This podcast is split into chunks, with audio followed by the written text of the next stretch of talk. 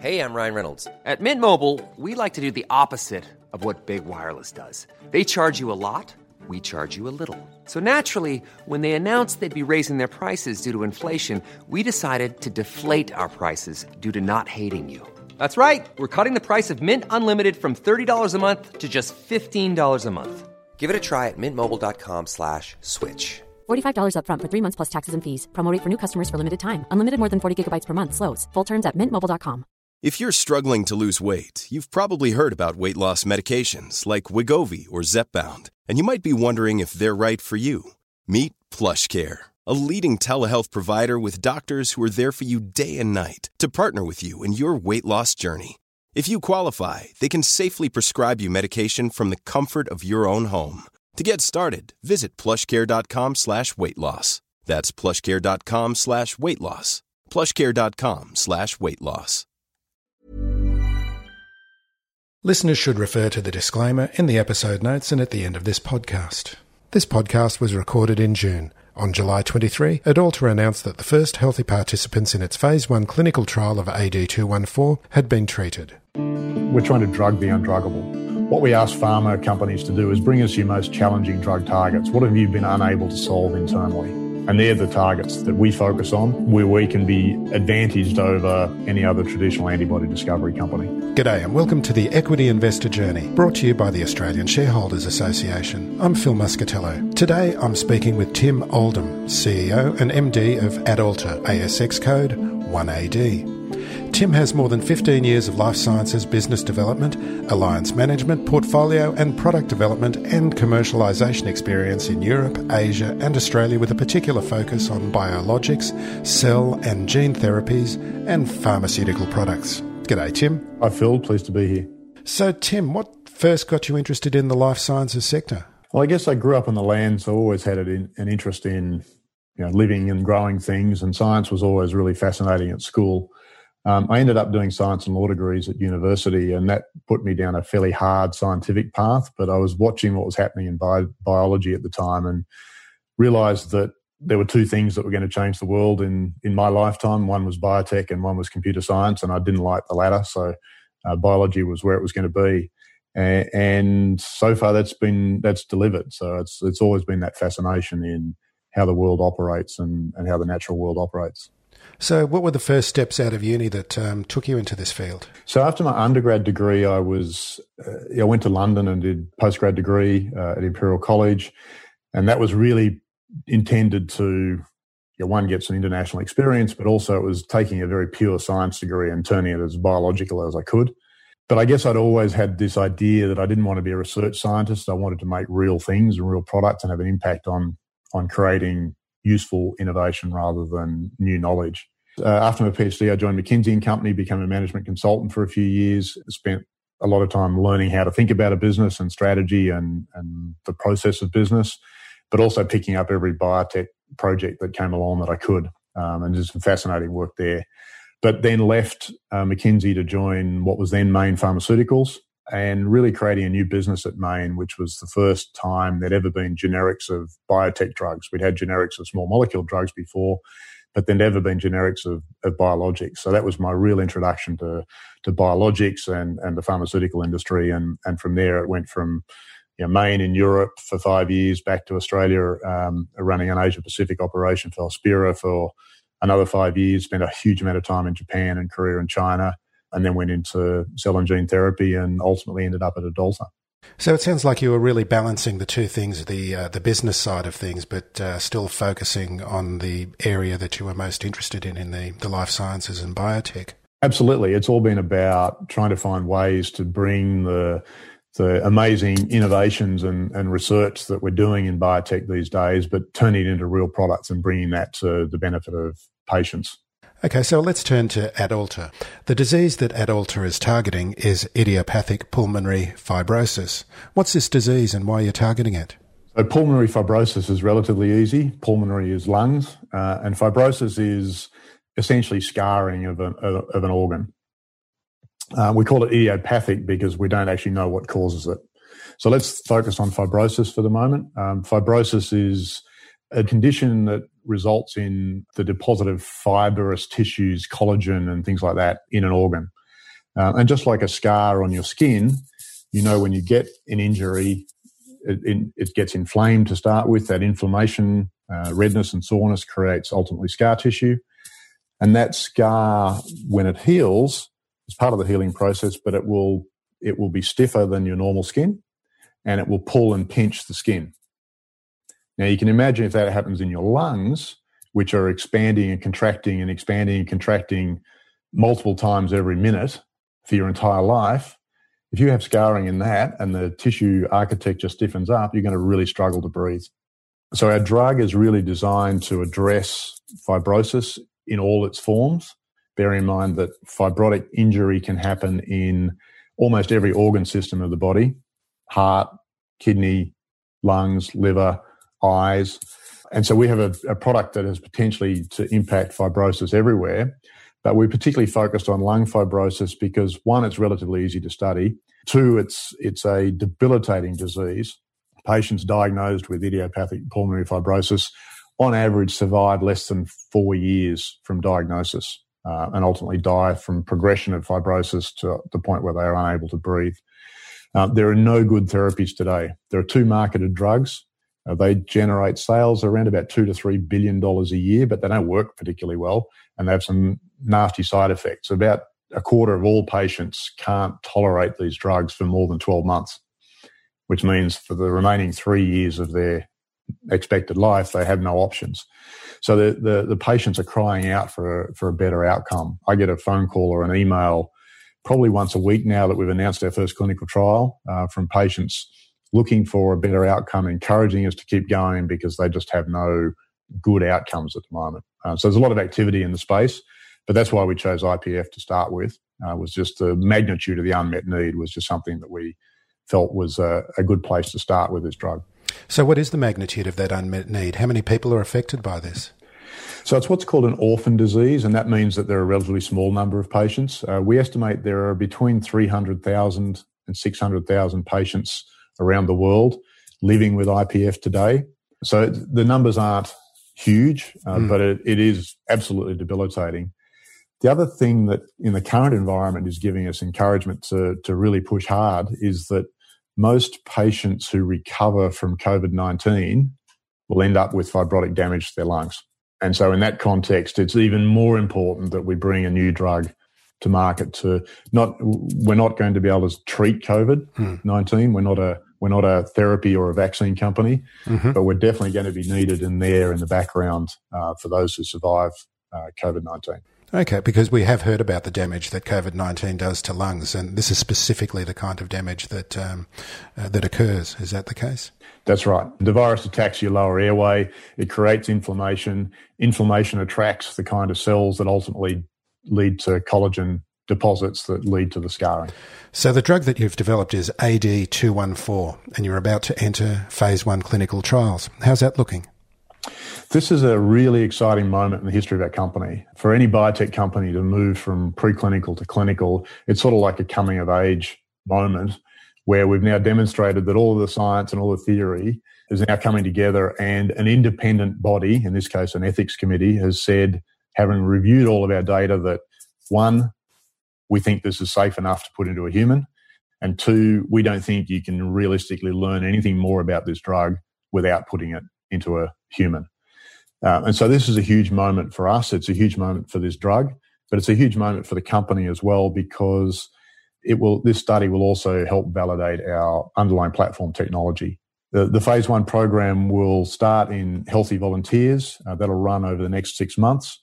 Uh, we'll then move into treating patients. Uh, we're not trying to prove that the drug works in those patients just yet. But we do know that how the drug behaves in, in patients from a circulating you know, duration of circulation and from where it's distributed into the lungs of patients will be different to in a healthy volunteer. So it was really important that we included them in the in the phase one program.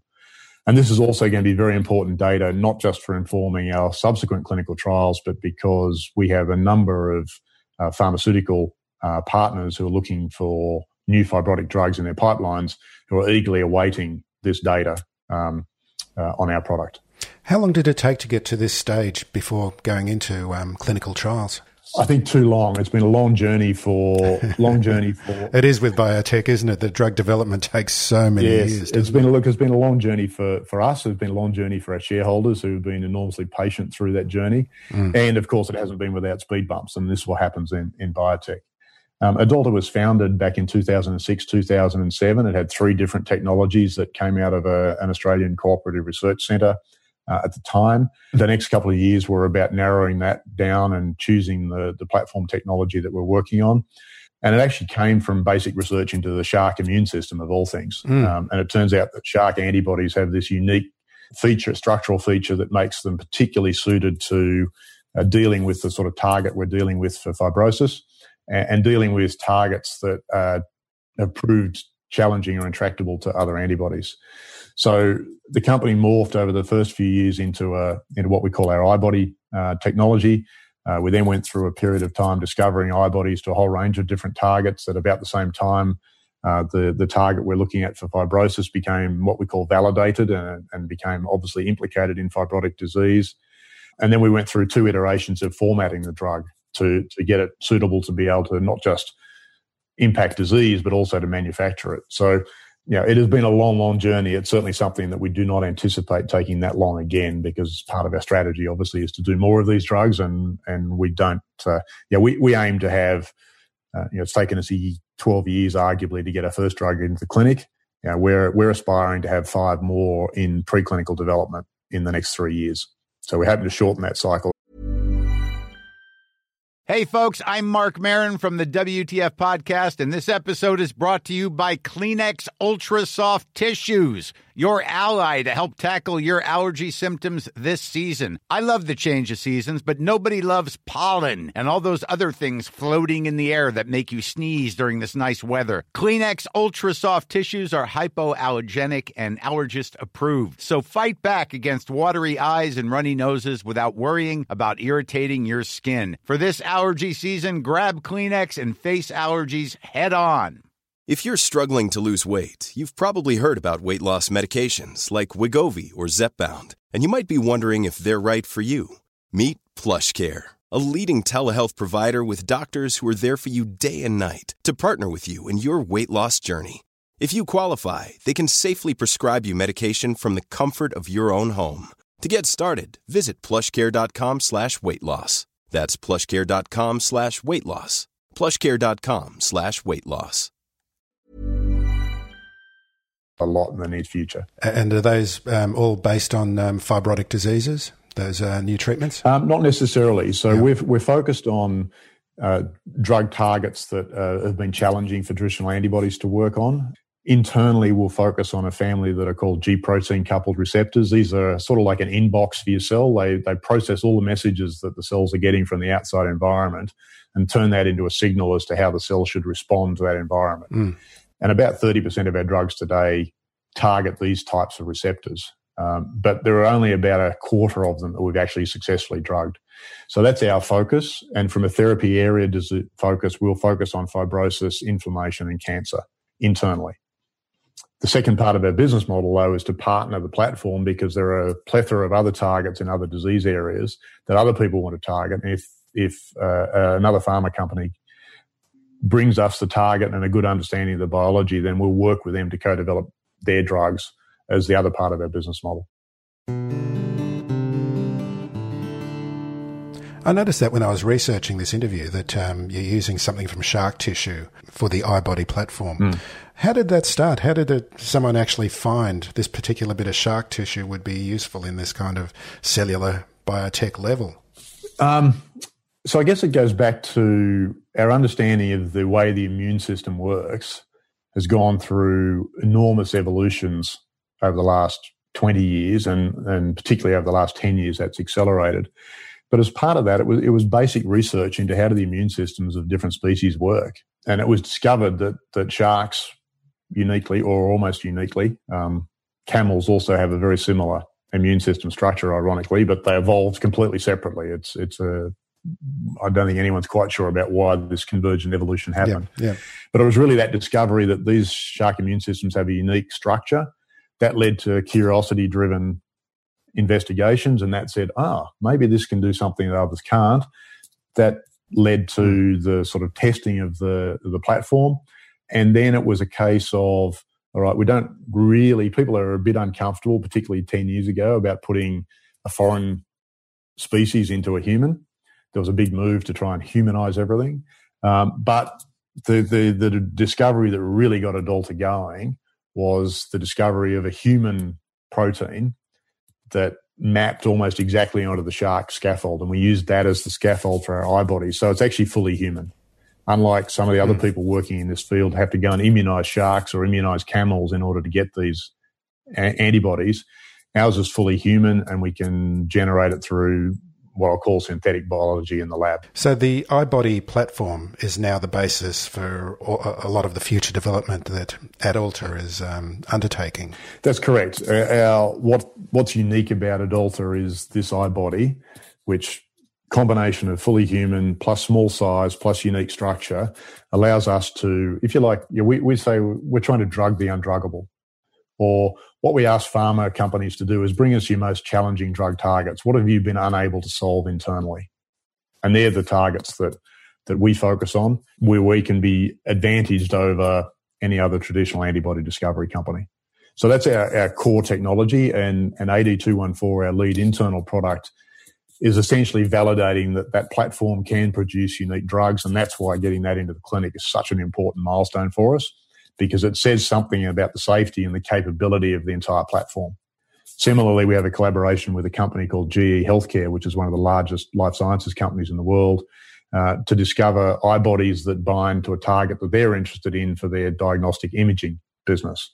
And so that validates the other part of our business model, which is we can work with other companies to use our iBodies to discover interesting drugs to targets that they're interested in.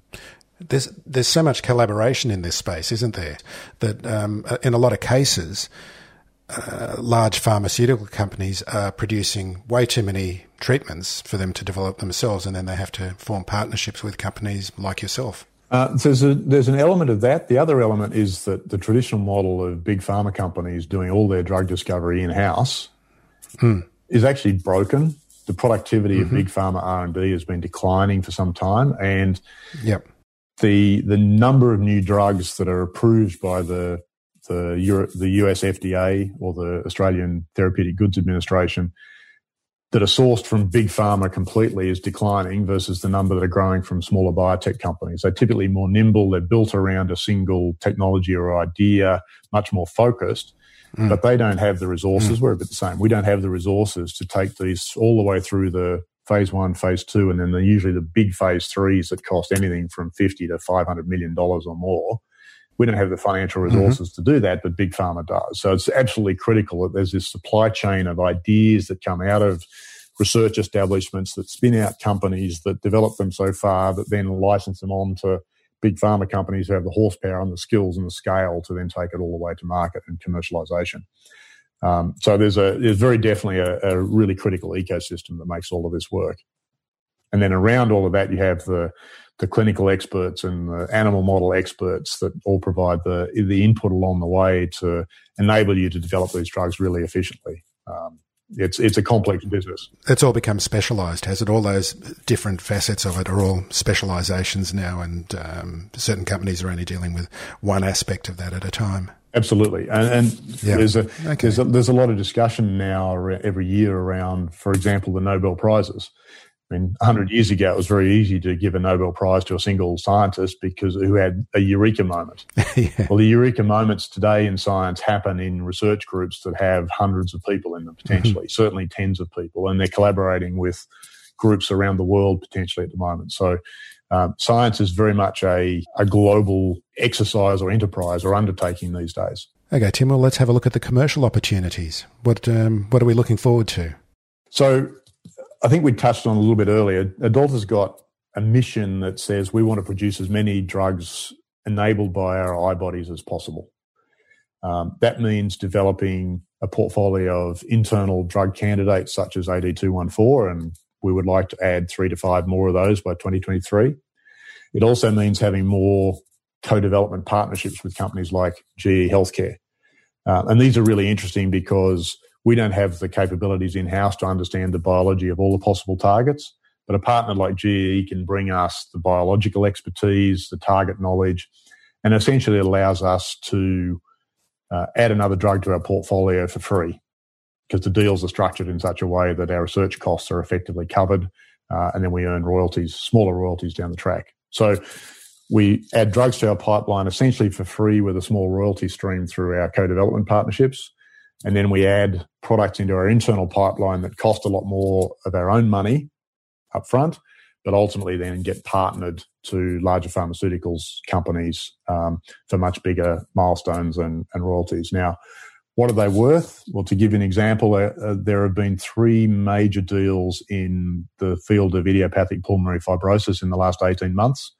Uh, they were they were all done by the big pharma companies that own the existed existing marketed products for IPF, which tends to go to validating just how important new drugs are in the space.